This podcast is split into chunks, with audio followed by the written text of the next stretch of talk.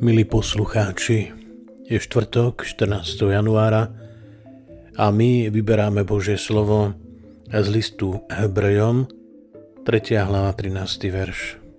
Započúvajme sa. Deň čo deň sa vzájomne povzbudzujte, kým trvá to dnes. To nie je veľký hriech. Netreba hneď utekať a spovedať sa. Ach áno, bolo by dobre vyspovedať sa.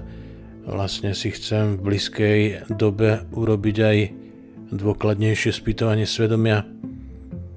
Ale dnes je už málo času. Počkám do prvého piatku, keď to bude jednoduchšie a budem sa môcť riadne vyspovedať. Toto je bežné pokušenie.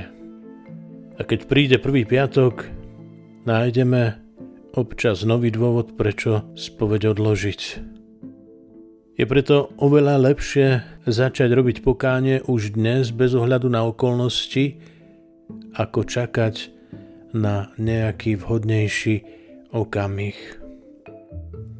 V tomto duchu nám autor listu Hebrejom dáva jasnú radu. Deň čo deň sa vzájomne povzbudzujte, kým trvá to dnes. Kresťanov, ktorí upadli do pokušenia a začali premýšľať nad tým, že Ježiša opustia a prestanú žiť podľa jeho náuky, varuje príkladom starovekých Izraelitov.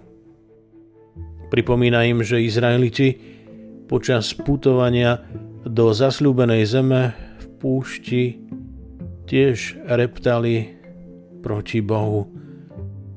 Namiesto toho, aby sa navzájom povzbudzovali a spomínali na svoje vyslobodenie z otroctva, zamerali svoju pozornosť na ťažkosti, ktoré prežívali. My síce neputujeme po púšti ako Izraeliti, ani nie sme prenasledovaní ako prví kresťania, ale aj na nás môže doliehať pokušenie ľahostajnosti a pocit, že máme stále veľa času na zmenu života. To, čo odkladáme, odhaluje naše priority a stav nášho srdca. Máme pocit, že dnes musíme urobiť toľko vecí, že veci, ktoré od nás chce Boh, či je to modlitba, spoveď alebo návšteva blížneho musíme odložiť na zajtra. Tieto poprehadzované priority môžu byť znamením, že rozhodnúť sa pre pána musíme už dnes. Všímaj si dnes svoje priority. Je niečo, čomu sa vyhýbaš? Môžeš si zmeniť plán dňa tak, aby si bol viac k dispozícii Bohu?